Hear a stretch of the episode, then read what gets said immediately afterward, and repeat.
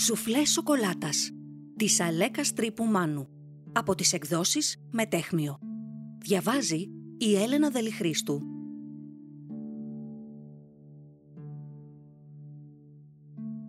Τα πρωινά εμείς τα παιδιά μέναμε μόνα στο σπίτι. Οι τρεις μας. Ή μάλλον θα έπρεπε να πω οι επτά μας, για να υπολογίσω τη μαμά γάτα, τα δυο μωρά γατιά και φυσικά την αγαπημένη μου Σοφίτα. Η Σοφίτα λοιπόν έκανε πολλές χαρές με τον Γκριζούλη γατάκι, αυτό που είχα συμπαθήσει εγώ και το ένιωθα λιγουλάκι δικό μου. Ο Αχιλλέας πρότεινε να τους δώσουμε ονόματα. Έτσι, τη μεγάλη γάτα την ονόμασε ο ίδιος Εριέτα, γιατί του θύμιζε μια συμμαθήτριά του που είχε το ίδιο λαμπερά μάτια. Το κοριτσάκι η Δανάη είπε να το βγάλουμε Ζωήτσα, γιατί ήταν πολύ ζωηρό, γεμάτο ζωή και αυτό το όνομα του πήγαινε γάντι. Τότε τα δύο αδέλφια πρότειναν σε μένα αν ήθελα να βρω όνομα για τον Γκριζούλη αγοράκι. Ήμουν έτοιμη να πω όχι. Τι δουλειά είχα εγώ με τα αδέσποτά τους. Είπαμε, σκοπός ήταν να τους κρατάω μακριά. Δεν χρειαζόντουσαν πολλά παρεδόσε μαζί τους. Όμως τότε πετάχτηκε η Σοφίτα και επέμενε να δεχτούμε να του δώσουμε όνομα εμείς.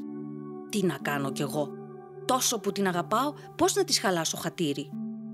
Έτσι η Σοφίτα έγινε η νονά του Γκριζούλη. Και τι όνομα του έδωσε. Τον είπε Γιάννη. Μα είναι αυτό όνομα για γάτο? Όχι, πείτε μου, είναι.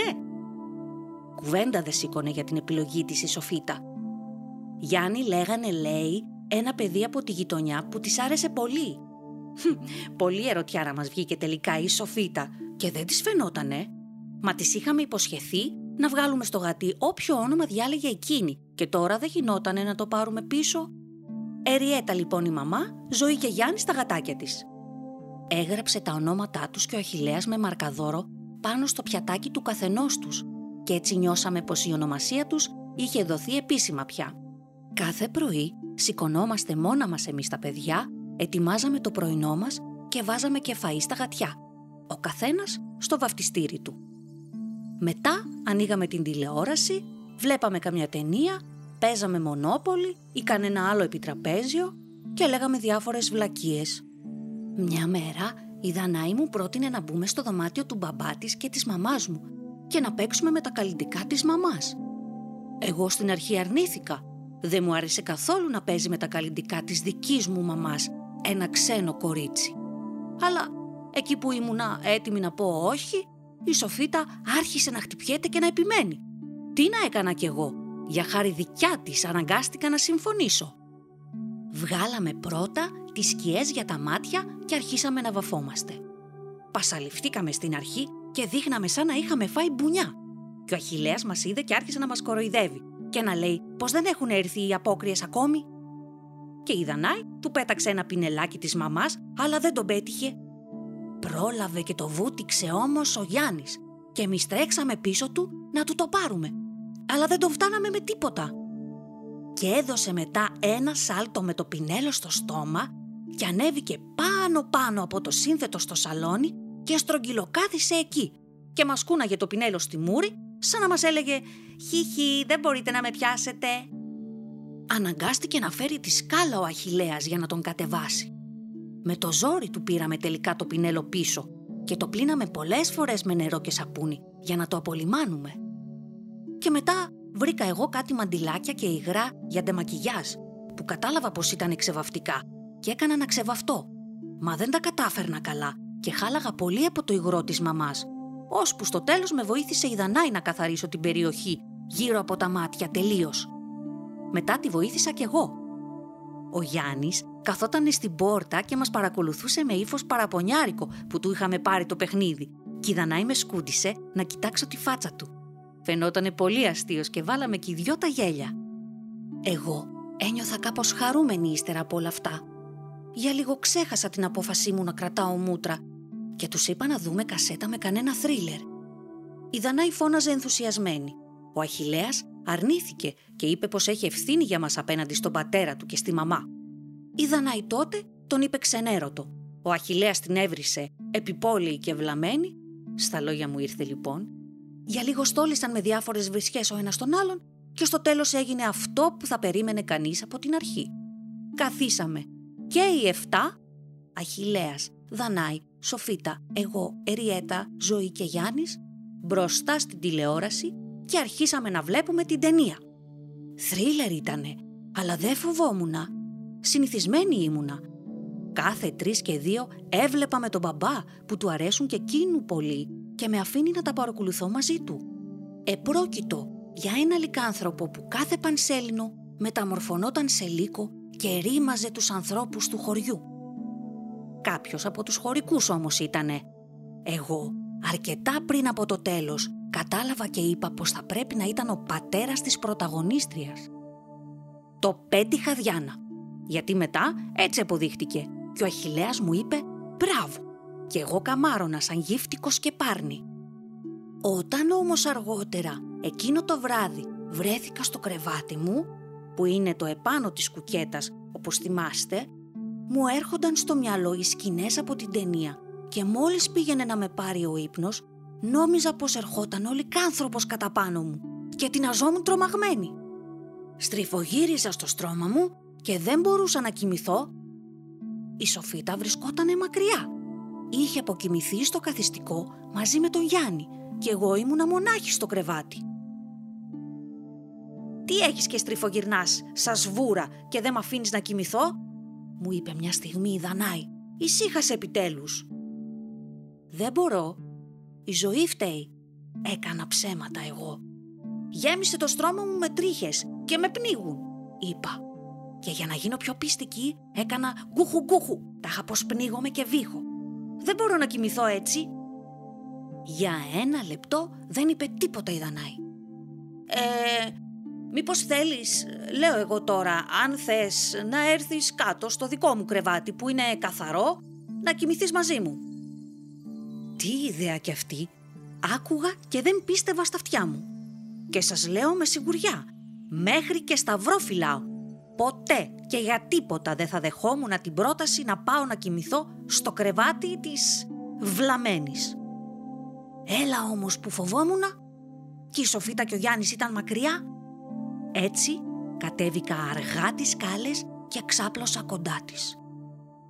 Προσπαθούσα να μην ακουμπάω πάνω της, όμως δεν φοβόμουν πια. Η Δανάη κοιμήθηκε αμέσως. Άκουγα την αναπνοή της να ανεβοκατεβαίνει ρυθμικά και ένιωθα όμορφα και γαλήνια και επιτέλους κοιμήθηκα κι εγώ.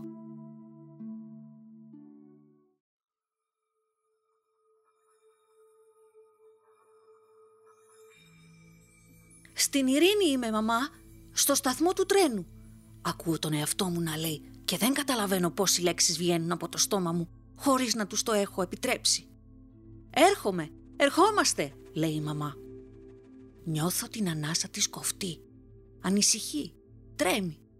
«Αχ, μαμά, να ήξερες, αχ, και να μπορούσα να σου μιλήσω, να σου έχω μιλήσει». Μόλις κλείνω το τηλέφωνο, αυτό καλεί. Είναι Γιάννα. Καιρός ήτανε επιτέλους. «Φτάσαμε», μου λέει. «Είμαστε πάνω στο δρόμο. Πού είσαι εσύ?» «Κατεβείτε τις σκάλες», λέω εγώ, αφού καταλαβαίνω πως κάποιος άλλος είναι μαζί της. «Κατεβείτε και θα σας δω. Είμαι πίσω από κάτι χώματα κρυμμένη». 1 λεπτό μετά, 2 ζευγάρια ποδαράκια βλέπω να κατεβαίνουν τρέχοντας τις σκάλες. Τα αναγνωρίζω. Είναι της Γιάννας και της Λεϊλά. Η Λεϊλά είναι το άλλο άτομο που είναι μαζί της. Σηκώνω ψηλά το δεξί χέρι από την κρυψώνα και τους κάνω νόημα. Επιτέλους με βλέπουν και έρχονται προς το μέρος μου. Μόλις πλησιάζουν, η Γιάννα με σπρώχνει να καθίσω ξανά χαμηλά. Σκύβουν και κρύβονται πίσω από τα χώματα κι αυτές. Τώρα όλες βρισκόμαστε κρυμμένες. Έκπληκτη, διαπιστώνω πως και τα κορίτσια είναι φοβισμένα. Τι συμβαίνει? Έχω χάσει επεισόδια? Τι ζόρι τραβάνε και θέλουν να κρυφτούν κι αυτά? «Εδώ δεν πρόκειται να μας βρει», λέει συνωμοτικά η Γιάννα. «Έχεις ειδοποιήσει κανέναν? Τη μητέρα σου, τον μπαμπά σου?» Την κοιτάζω και δεν καταλαβαίνω. Εντάξει, η Λεϊλά βρίσκεται μαζί της επειδή είχε περάσει από το σπίτι της να πάρει τα μαθήματα. Έλειπε το πρωί, το θυμόμουν αυτό. Και την παχάρτιν έχει ήδη βγάλει από την τσάντα της και κάνουν χαιρετούρες με τη σοφούλα. Αλλά γι' αυτά έχουμε καιρό. Την παρουσία λοιπόν της Λεϊλά την καταλαβαίνω. Ποιος όμως κυνηγάει τα δυο κορίτσια τώρα και από ποιον θέλει να σωθεί η Γιάννα και μου ζητάει να ειδοποιήσω τον μπαμπά? Αυτό είναι που δεν καταλαβαίνω. Είναι ο ανώμαλος, απαντάει τελικά η Γιάννα, όταν προσπαθώ να βγάλω μια άκρη για το τι έχει συμβεί. Το μάτι μου τον πήρε να τριγυρίζει επάνω στο δρόμο. Έδειχνε ανήσυχος. Από αυτόν δεν κρύβεσαι, Σοφία? Αχού, συνεννόηση wow. Πού να της λέω και πού να της εξηγώ της Γιάννας? Βρίσκεται έτη φωτός μακριά. Το τηλέφωνο χτυπάει. Δεν είναι η μαμά. «Σοφία, πού είσαι, Σοφία?» Ακούω τη φωνή του Μενέλαου. «Με έστειλε η μαμά σου. Έρχεται κι αυτή, αλλά εγώ έφτασα πιο γρήγορα, γιατί βρίσκομαι πιο κοντά», προσθέτει γρήγορα, μαντεύοντας πως είμαι διστακτική. Ακουγώντας τον εγώ, άθελά μου, νιώθω ένα κύμα ανακούφισης να με τυλίγει. «Εδώ κάτω», του λέω σιγανά. «Κατέβα τις σκάλες και θα σε δούμε. Δεν είμαι μόνη, είναι και οι φίλες μου μαζί. Έλα να μας σώσεις». Η φωνή μου ακούγεται σπασμένη από την αγωνία. Λουφάζω στη θέση μου και περιμένω.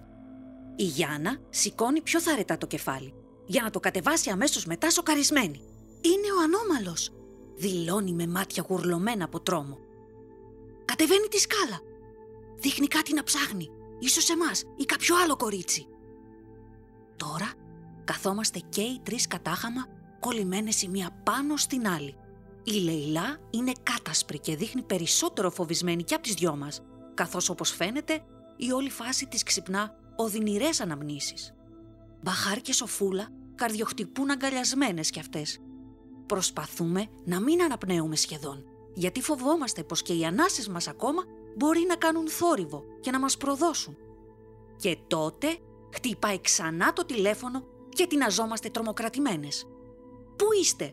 Έχω κατέβει κάτω και δεν σας βρίσκω». «Είμαστε κρυμμένες», λέω εγώ. «Πίσω από ένα σωρό με χώματα.